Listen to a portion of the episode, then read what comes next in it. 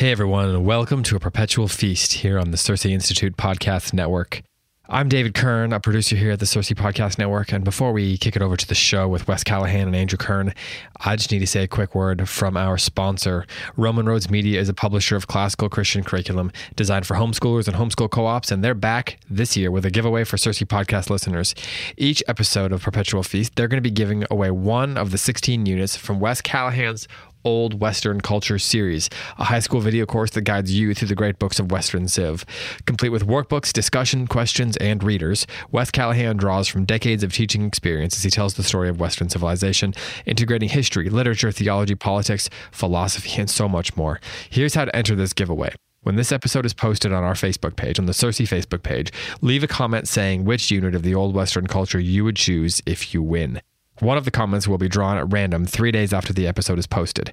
To browse the available titles in the Old Western Culture series, please visit www.romanroadsmedia.com. So, thanks to our good friends over at Roman Roads Media for sponsoring this season of A Perpetual Feast, uh, especially with Wes Callihan being one of the co stars of this show. We are really honored to continue partnering with Roman Roads and with Wes Callihan to make great content for you. We hope you really enjoy this season. Uh, so, without further ado, I'll kick it over to Andrew Kern and Wes Callihan and their ongoing conversation of the works of Homer. Enjoy.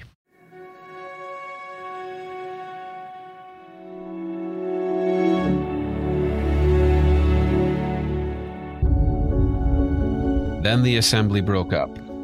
The troops now scattered, each man off to his own ship, their minds on the evening meal and the joy of a full night's sleep. But Achilles wept and wept, thinking of his dear comrade, so that sleep, the all subduing, got no hold on him.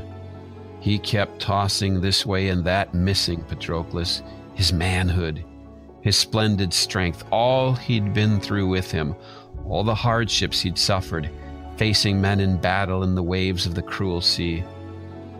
Recalling these things, he shed large tears, lying now stretched out on his side, but restless, sometimes again on his back or prone. Then again he'd rise to his feet and wander, distraught, by the seashore. The rising dawn never brought light to sea and to beaches, but he was there. Then he would yoke his swift horses to the chariot and tie on Hector behind it to be dragged. And when he trailed him three times about Menoetius' dead son's mound, he'd go back and rest in his hut, leaving Hector's body stretched out prone in the dust.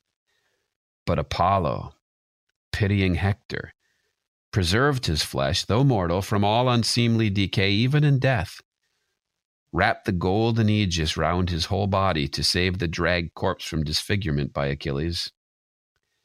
So Achilles, in his fury, aimed to mutilate noble Hector, but the sight of him stirred. Hey, Andrew. What? Wes, what? Hey, Wes, how are you? I'm doing well, thanks. What are you reading? Oh, you know what I'm reading. The famous book 24 of the Iliad. indeed, indeed. Hey, you know what I was what I was about to get to was was um I was reading about you know the famous Hector drag, being dragged behind the chariot scene, Yeah. but I was about to get to where where the gods get get upset and and they actually they actually call a council. Apollo, I think it is, sends um Hermes to steal the corpse um, to plan that, and and then they all get together and they say we better we better meet with Zeus, and then um, Hera actually gets angry. But over at line sixty four, this is part I I, I should Yeah. read. Then Zeus, the cloud gatherer, responded to Hera, saying, "Hera, no need to rage so vehemently at the gods." I wonder if he could have said somewhere in there, Achilles. The honor of these two will not be the same. Yet Hector was more dear to the gods than all the other mortals in Ilion. To me, at least, for he never failed me with gifts I enjoyed. Not once did my altar lack its fair share of the feasting, the libations, the burned fat, our accepted privileges. We'll forget about stealing, bold Hector. No way to do it with Achilles not finding out. His mother is constantly around him both day and night. In fact, I wish that one of you gods would tell Thetis I want her here, to give a wise message to her, to make Achilles accept ransom from Priam and give Hector's body back. And bingo, there's the rest. That's book 24 right there. that's a, that's Zeus's way of taking taking charge. Now he's a little less aggressive than he was in in uh, nine and sixteen. He's not. There's no golden chains here, but he's taking control, and he just laid out what's going to happen in book twenty four. Yeah, no dragon gods around by golden chains. uh, and uh, in every one of these, uh, at least um, uh, here, he's in council, huh. expressing his will and doing his will in council. It's it's a public thing, just like it was uh, in uh, in nine and sixteen or eight and fifteen. Yeah, there we go. Yeah. Yeah, was he? Uh, he's uh, uh, he's in council there as well, uh, uh, expressing his will, not standing off by himself, just saying, uh, "Here's what I'm going to do." But he says it to the other gods, and expects them to listen to him, expects them to accede to his will, expects their consent, and, and to help him accomplish it. And to help him accomplish it, yeah, yeah. Here's what we're going to do, um, and we'll brook no debate. So what we've been arguing in these in the last episode is that there's the three sections of the Iliad, and that in 16 to 24 we're in the third section. You remember in in in section one we had argued that one through eight is section one. Book one begins with Achilles becoming angry. Book eight begins with Zeus aroused to action. Book nine begins with well, book nine is about Achilles reasserting his anger, uh, but modified a little bit, but he but he's now um, withdrawn again, I guess. And then book 15 is about Zeus. It begins with Zeus asserting his will. Now in book 24, we've said Zeus is reasserting his will and achieves it in, book, in this book, but we didn't talk about 16. Hmm. Okay. What what is what happens in 16 that that is Achilles' anger?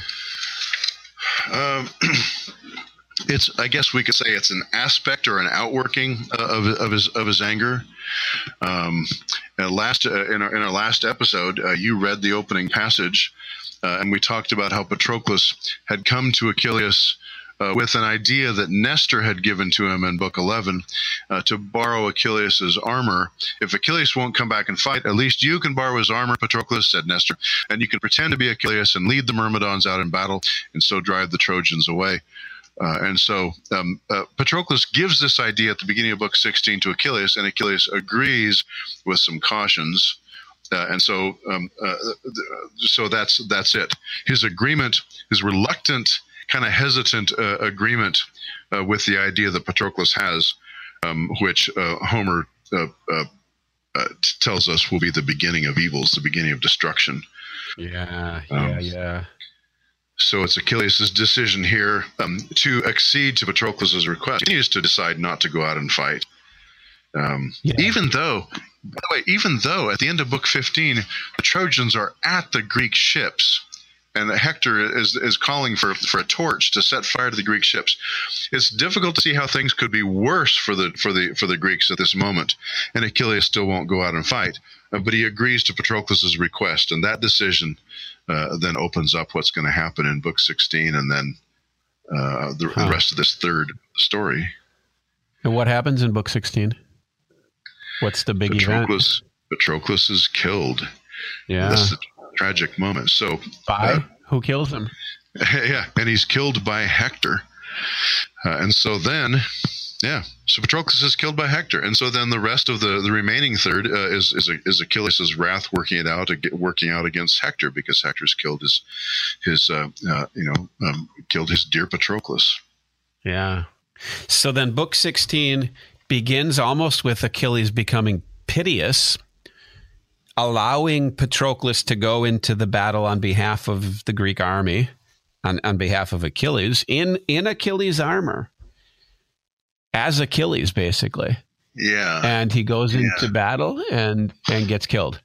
Yeah. And and that that that is Achilles' re-engagement. So again, just as in book nine, we saw him sort of re-engaging, or you know, at least agreeing not to leave. Now in sixteen, he's featured, and this launches the it's the beginning of evils. And boy, that's a loaded phrase. Yeah. Well, fantastic. So so there's the three sections, 1 to 8, 9 to 15, 16 to 24. I hope the people listening to the podcast, I hope that you um I hope that you can find sort of bearings from that.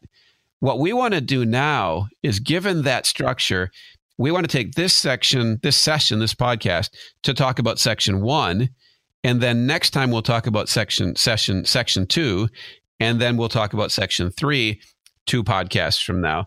What do you think of that, Wes? I think that's an excellent idea. That's a good way to look at the structure.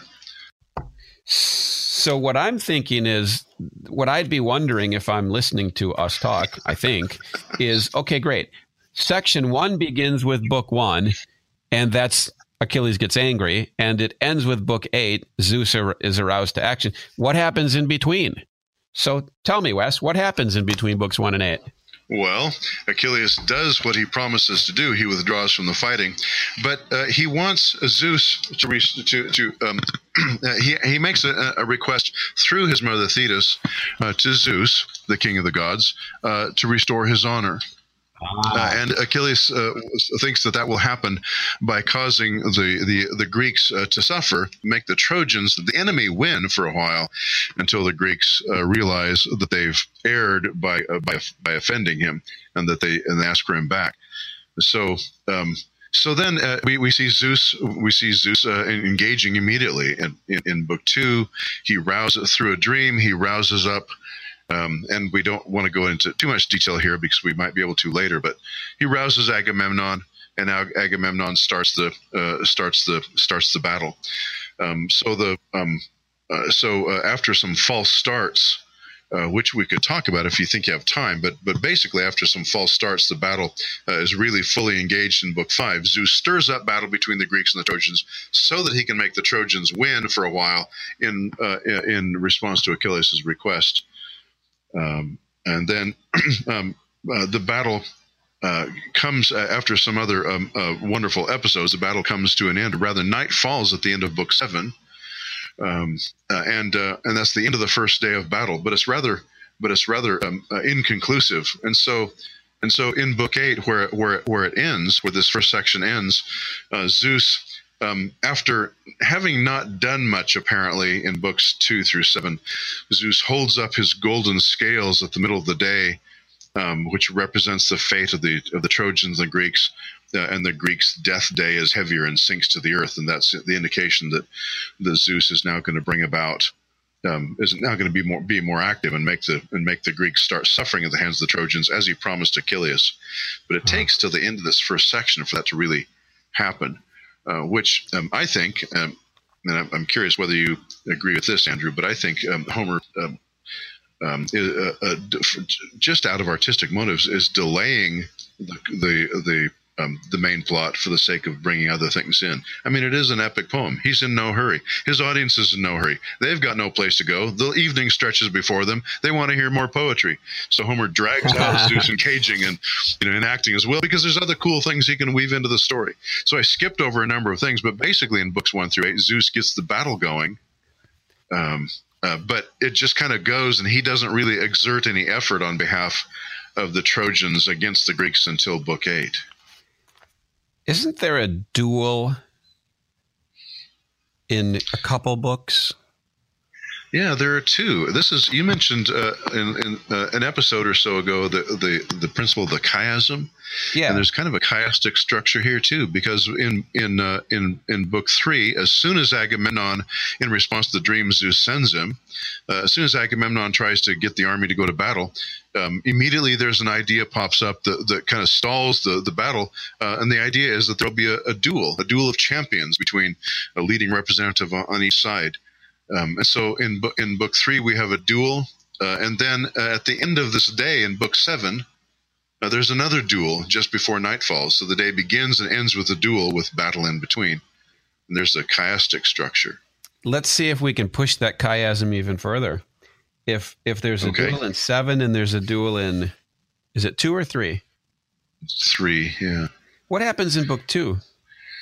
Uh, well, um, in book two, uh, at the beginning, uh, this is the, the, the night between books one and two. Zeus has sent a dream to Agamemnon, um, saying, um, uh, saying, uh, "Rouse up! I'm going to give you victory," uh, which is not true. Zeus wants Agamemnon to rouse up so the Trojans can have victory for a while. Uh, Agamemnon wakes up uh, and tells the men, Zeus has told me we're not going to have victory. Let's go home. In a botched attempt test their valor, uh, and this Odysseus has to save has to save the day. Um, uh, and, and, so finally, the men are rallied after these botched attempts in the morning. The men are rallied on the battlefield, uh, and then the entire second half of book two uh, is what's called the catalog of ships, where Homer, as the men are marshaling on the on the assembly ground, Homer goes through and he tells us uh, the leaders of each of the many contingents from Greece and how many ships they came over in and how many men were in each ship uh, and what the country was like that they came from and how long they grow their hair and what's painted on the side of the prows of the ships. so this is a wonderful uh, listing um, and, and, and astonishing for a number of really striking reasons. Uh, a wonderful listing of the of the Greek contingent, and then there's actually a shorter uh, uh, thing done for the Trojan side as well at the end of the book. So the catalog uh, occupies you know the entire second uh, second half of book two, and it's a pretty striking uh, uh, feature of the poem. Huh, huh. And I, I, I was uh, you, you, uh, you were, you said a minute ago. I wonder if you could, if we could push this chiasm further. And I'm, I'm wondering if you had the catalog of ships in mind. Uh, well, if something about book two expands the chiastic structure that we saw in three and seven with the duels. Well, and I think maybe it does. What do you think? What are you thinking? What are you seeing? Well, I'm just making this up as I go along because I hadn't thought of pushing the chi- the chiastic structures you did.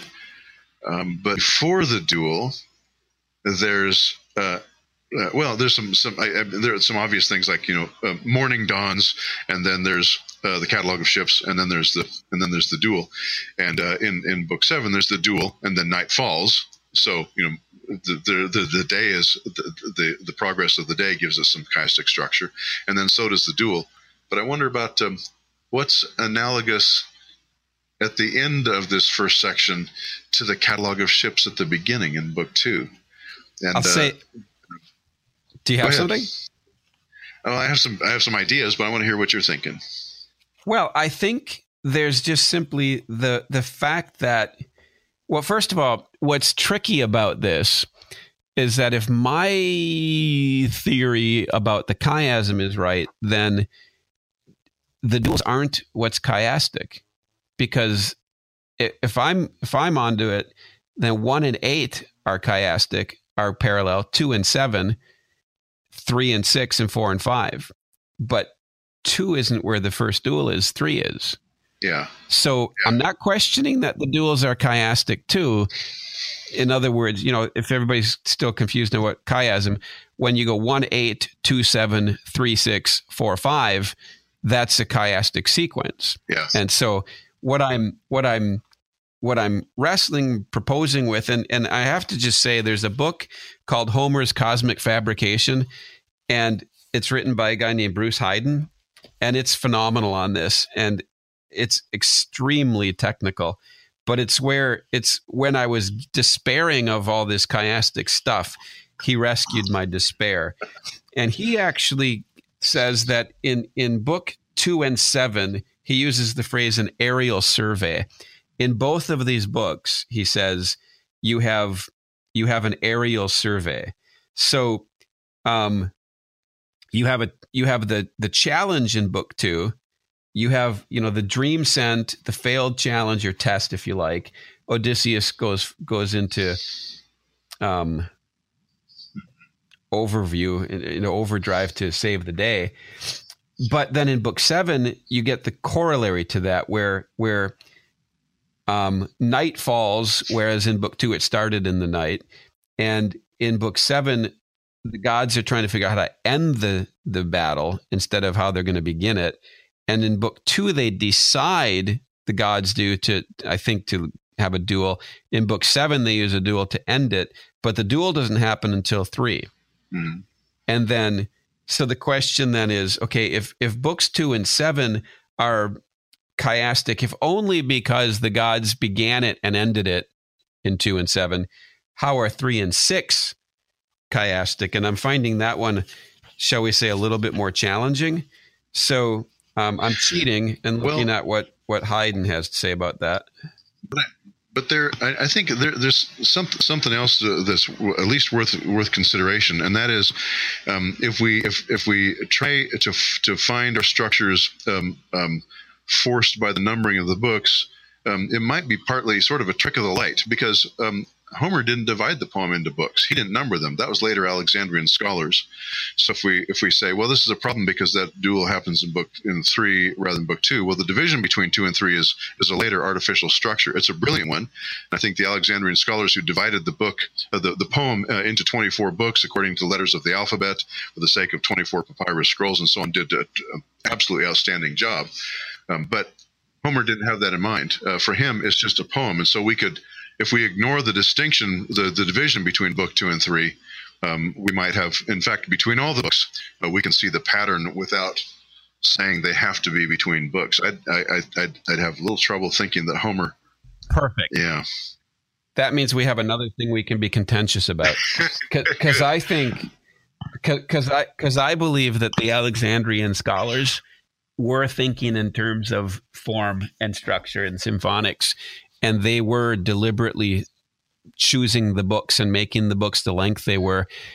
If there's two possibilities from my perspective, they were either dividing the books based on the content of each book and noticing that Homer had a rhythm to each book, which we can get to later. Except I'll just say that in each book there is one major decision and its aftermath. Um, they might have just been doing that, but I think that they also were seeing that that Homer's relating books together because Homer was a weaver, and so and and they were onto that. I think I may be I may be reading it back. I don't know, but who cares? This is me. I get to make it up as I go along. But um, but I think that they're seeing echoes between things now. Therefore, well, when well, we look at the, go ahead. You're, you're, you're right. I, am not I'm not I'm not seeing why you think we disagree. Um, oh, come on, Wes. well, in the first place, uh, I, I, think it's, it's, quite obvious that the Alexandrian scholars made the divisions between books uh, where they did because of the structure and the form of the book. They were brilliant readers of this poem, so they're they're they're they're they're doing a brilliant job because they're brilliant students of the uh, of the poem. So the, the, so the the place where they chose to divide the book, they're natural they're natural places, but that doesn't mean that um, that we can't see um, uh, as any good reader uh, would, uh, the, the, the continuity and the flow between the books, such that uh, we could include, um, uh, say, the opening uh, dream and the failed test and the catalog of ships, uh, and the duel in book three. We see them as we can see them as part of a uh, part of a unit. There is a natural there there is a natural uh, breaking place, but we don't want to push that break that natural breaking place too far um, when we think about the division between book two and three, because really the breaking place is just the end of the catalog of ships and back to the story. So we can say, oh, that's a natural place to break the poem, and that's what the Alexandrians did. But that doesn't mean that there's a that there's a breach in the story such that the the duel is is not part of a unit that includes the dream sequence at the beginning of two. Um, in other words, I think we can still see the we can still see the chiasm. Yes, yeah. I don't think it's I don't think it's illegitimate to do what you're doing. You, you want you're, you're saying, but I want to find a chiasm between two and seven, not three and seven, and I think that's legitimate to do. Um, it also raises another question we're going to have to ask uh, because some of our readers might be, our listeners might be asking this now, and that is, do you really think, do you guys really think Homer had all this in mind? Um, yep. You know, a poem as massive as that. Do you really think he had all this in mind? And and you and I would both say yes, but we should probably at some point explain why. I I'll tell you why. Because it's mnemonic. No, that's not why. It's two reasons. because it's beautiful and because it's mnemonic. Okay, so so the human soul loves rhythms whether the mind perceives them or not. And so we we respond to it. We hear these echoes. We can't necessarily consciously trace them, but we hear the echoes and we love them. But if you're a storyteller, think about this. If you're a storyteller who has to tell a story by memory, how much easier is it to remember what's in the Iliad? In fact, I'm going to leave this challenge to to the people listening. If you if you want to get in your head in a way that you can remember the structure of the whole Iliad so that you can think of any book and say, okay, this is what it's about. My proposition is divided into the three sections 1 to 8, 9 to 15, 16 to 24 and then divide each section into a mnemonic pattern because then you only have to remember four or five things instead of 24 isolated individual things. And I think it's a brilliant mnemonic device that that Homer is using because beauty is memorable. That's how I'm going to put it. Um, the practical utility follows the beauty, but there's nothing more practical when it comes to the way the mind works than finding beauties and harmonies. So I think that's why he does it. I think I, I, I, think that you're you're exactly right, uh, and I think there's there's there's two different reasons for there's there's one reason for the for the mnemonic structure, for the mnemonic capability of the structure, and another one for the beauty. Although they're they're connected. Everybody from C.S. Lewis to to uh, Gaylord Perry and the other and the other uh, modern uh, critics who talk about who talk about the uh, wasn't Gaylord Perry a baseball player? he might it might have been. Uh, I think you mean Milman. Milman Parry might have been. Uh, Lewis says Lewis says um, uh, it's worth looking for the uh, f- for um, um, things in the structure that suggest they're there because they help the poet remember the poem. They're mnemonic devices. Uh, he says, but it's also worth remembering uh, that no good poet would uh, structure his poem for the sake of him remembering it when the when the audience is, is who the poem is for. So right. it can't be it can't be at the expense of the audience, and the and the mnemonic structure is, is not. Um, it also, as you pointed out, uh, is a, is a, a beautiful thing as aesthetic aesthetically, which the audience would would recognize. Not that I think um, there would be a great stress on them uh, remembering the poem, poem mnemonically. It might have been, um, but the mnemonic structure or the structure that such that it's easily memorable um, gives it aesthetic beauty. It gives it balance and symmetry, right, and harmony, right, and chiastic structure. It gives it simplicity and elegance. Uh, and all those things are easily remembered, but the, but um, easily remembered is not something the audience is concerned about. That's something the poet is concerned about. The beauty is something the audience is concerned about, or the poet is concerned about on their behalf. Um, I'm making this po- this poem beautiful for the sake of my listeners. He thinks to himself.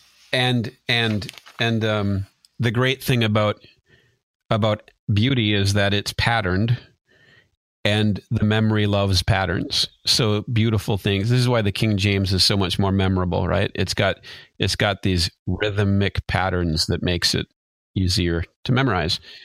So you know the lord was not careless when he created our souls. Then we, we notice too that beauty beauty is patterned, um, but we also know that there's there's a, um, a key feature of of, uh, of beauty in, in, in in visual arts and music and all kinds of things that it's not that, uh, that it's not um, perfectly patterned, or rather, right. it's not patterned so that it's without. Uh, it's, it's, not utterly balanced, but there's always something put slightly off center for the sake of, of adding to the beauty. So a, a, a, a picture. Thank you.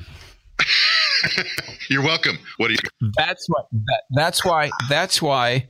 That's why he, Homer tricks us into thinking the duels are the chiasm, but they're a little off center, right? So here's here's so if you look at the human face and they have these things about you know the perfect human face, they're never symmetrical. They're always asymmetrical. And I'm not I don't think it's it's the golden ratio. And the phenomenal thing about the golden ratio is that it's infinite. Right? It's symmetrical is is balanced and equal but but a but therefore it's finite. But a golden ratio is infinite. You never ever stop the um it, what is that? An irrational number. You never stop the next stage and it mm-hmm. draws you into eternity because beauty is an eternal thing. I love that. I agree. I agree. Uh, although Thank I don't you. necessarily agree with your conclusion, because uh, since it's it's slightly off balance, we could we could say, as you did, uh, that therefore the duel isn't really the chiasm. Homer's Homer's tricked us, or we could say that is the chiasm, and he just put it off center from our expectation. It's three and seven, not two and seven, because if we uh, because if we if we if we allow ourselves to be driven by the events of the story, that's the duel. But if we allow ourselves to be driven by the numbers of the book, then we'd have to say, well, it's it should be two and seven, so it can't be the duel. But maybe it is the duel. It's just slightly off balance. Ah, uh, but okay. I'm gonna. I while we've been talking, I've been reviewing my notes in the in the margins of my Iliad, and I'm now going to show you ever so concisely how the chiasm plays out one eight two seven three six four five. Okay, and then that will that just like Zeus silenced the gods, that will silence you, and you will be in awe. Okay. Are you willing to acknowledge that there are layers of complexity? That oh you Oh my goodness, yes. Oh All right then. So the, the duels what, could what, still be a chiasm, even if they don't fit your notes.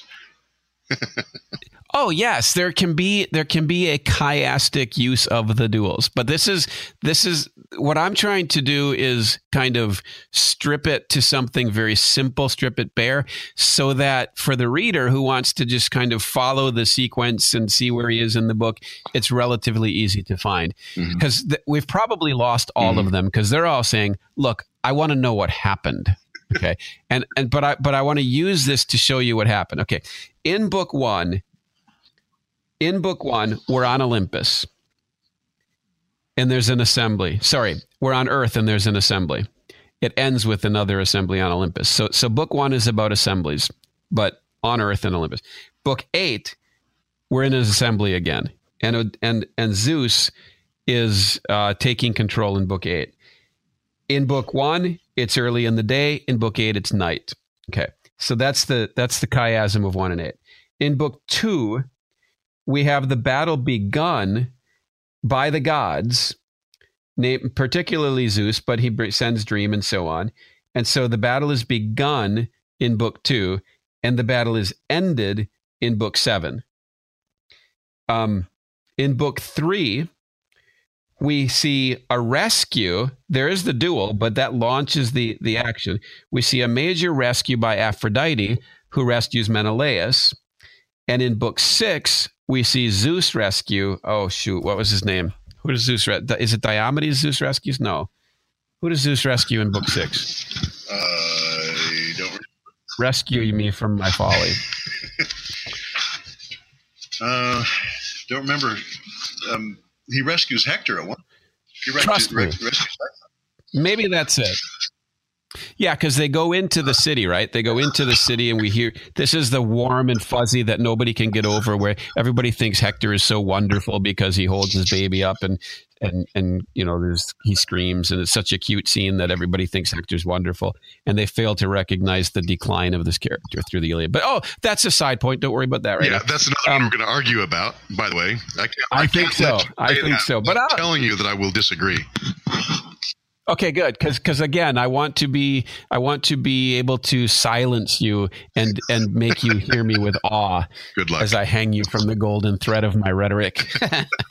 so so so three and six involve a major rescue by a god, and that's chiastic. And then four and five are both, I'll just reduce this to books four and five are where the battle is most intense. And, I, and for now, because of time, I'll leave it at that. But so if we go now in sequence, forget about the poetic structure.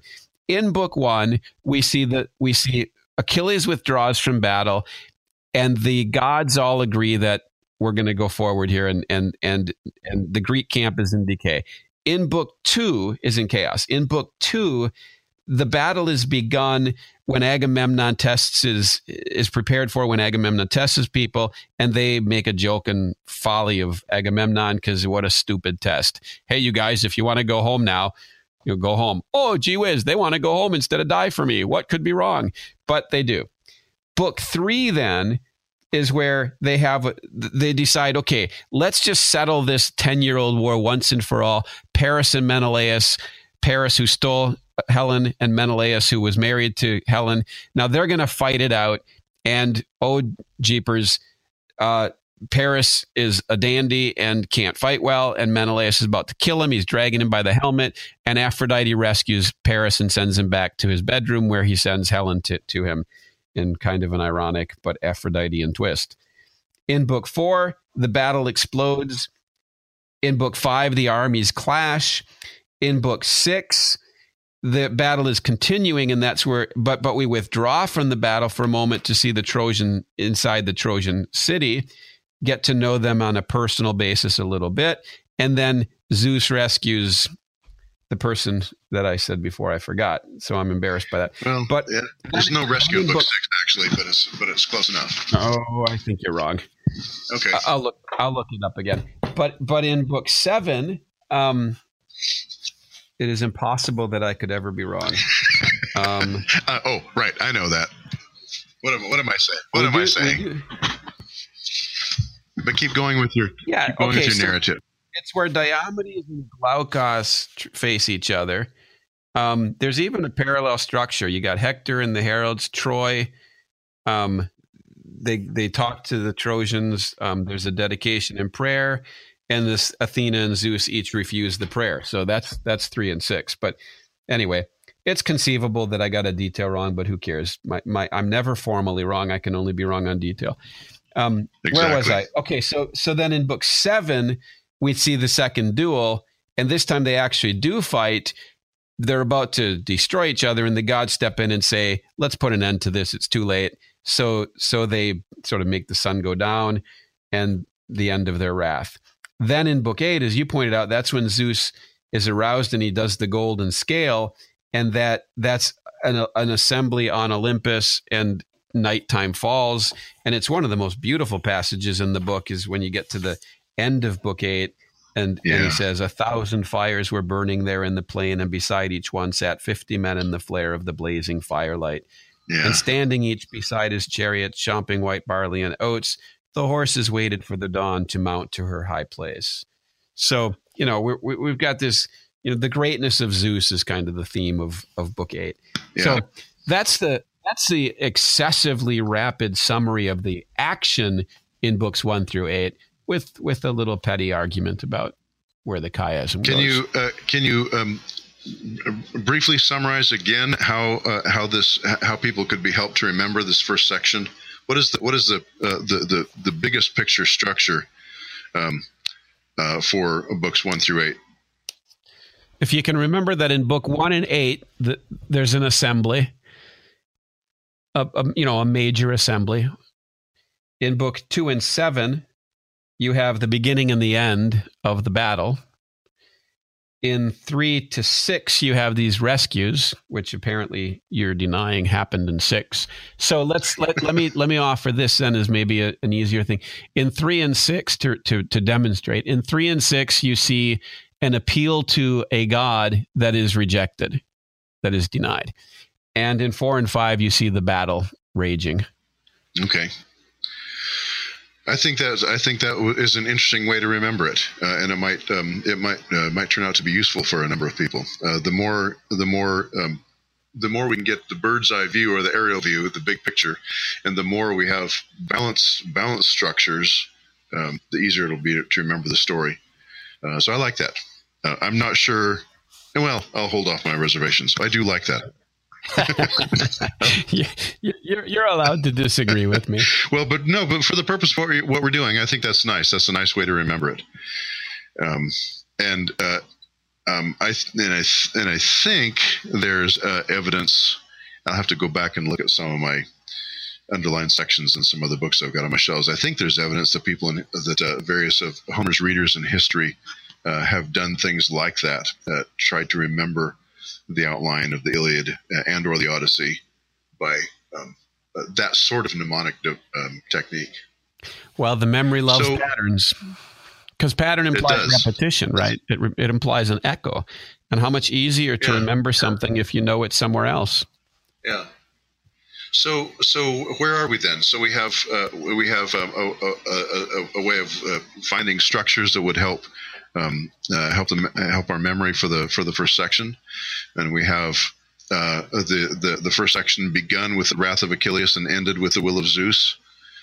Um, mm-hmm. And then we have um, a chiastic structure that that uh, that rises to battle and descends from battle, and the battle is is, is within that within that theme of having um, of uh, expressing the the anger of Achilles and the will of Zeus, or it's moving in that direction. Mm-hmm. I think did I mention? Mm-hmm. I might have mentioned in a previous episode, um, uh, just because this this uh, tickles me. Uh, that J.T. Sheppard giving the speech on the Iliad um, uh, back in the 1930s at some English public school, and uh, being so brilliant that afterwards someone asked him if he could see his notes, and Sheppard pulls a scrap of paper out of his pocket. You know, yeah, here's my notes, and it said Zeus, Agamemnon, Zeus. Yeah, yeah, yeah. whatever that That's a mnemonic, right? It is. It's a, it's whatever it meant to, to Sheppard is a chiastic form. You know, some of our readers have probably enjoyed the Iliad once or twice or three times already. What I found is is that by the third and fourth time, it started to lift off the page and become three dimensional and living. And having this kind of of uh, mnemonic structure makes you um, uh-huh uh, see how everything fits together dynamically so that you you um you have all kinds of characters who start talking to each other in your mind. And mm. it's amazing how much more you do remember, but it doesn't become a, a, an academic exercise of remembering. It becomes a, a mode of enjoying the story more deeply. Yeah. So I don't want to I don't want to I don't want to turn this into a hey beat your kid up and make him memorize this, but but use this to to help you enter into more of the joy of the story because it's so beautiful. And uh, like in like in uh, in other areas uh, of our lives, that the, the the techniques and the helps or the, the the crutches, if you will, that help us in the beginning stage um, lose their uh, um, lose their necessity later on, but that doesn't mean that they lose their interest or even their beauty. So the more uh, the, the, more you and I have read the Iliad, I'm sure the less we depend on mnemonic devices to remember what's in it, just because we're familiar with the story. I don't have to make notes anymore to re- remember things about my wife. Well, some things I do, but uh, I, I yeah. dependent yeah. less upon. I'm less dependent upon artificial ways of remembering things about her uh, because because uh, of, of, you know our our interpenetrated life and uh, our participation in each other, and the more we yeah. participate in the Iliad, the more we'll still find the the the structures, the chiasms, and the parallelisms interesting, but the less they'll be necessary for remembering the book because it'll become so much a part of us. Yeah, that's good. And that's why I would go back to what I said earlier that the practical benefit of the beauty of the of the rhythmic structure, which is beautiful. It's musical, right? This is mousike. Mm-hmm. The the practical benefit is that you remember it better. Mm-hmm. But the objective is to make it beautiful. Yeah. And yeah. so, you know, what, what we want is to enjoy the beauty of it. And if we do that, we will, I think, remember it better. Yeah. Yeah. I agree.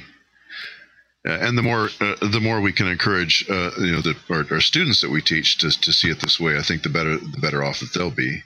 Yeah, yeah, yeah. You know what? We're we're Wes. We're out of time. Okay, we're way out of time. We went overtime. That happens a lot, doesn't it? We got to discipline ourselves though, because because we gotta we gotta be responsible to these poor people listening to us. Well, listen, let's let's get back together again soon and talk about the the next section, books 9 through 15, and I'll try not to blunder on where the uh, where the chiasm comes in. I don't think you blundered. That sounds good. I like that. Okay. Thanks. I look forward to it. Hey, Wes. Andrew. May the Lord remember you in his kingdom.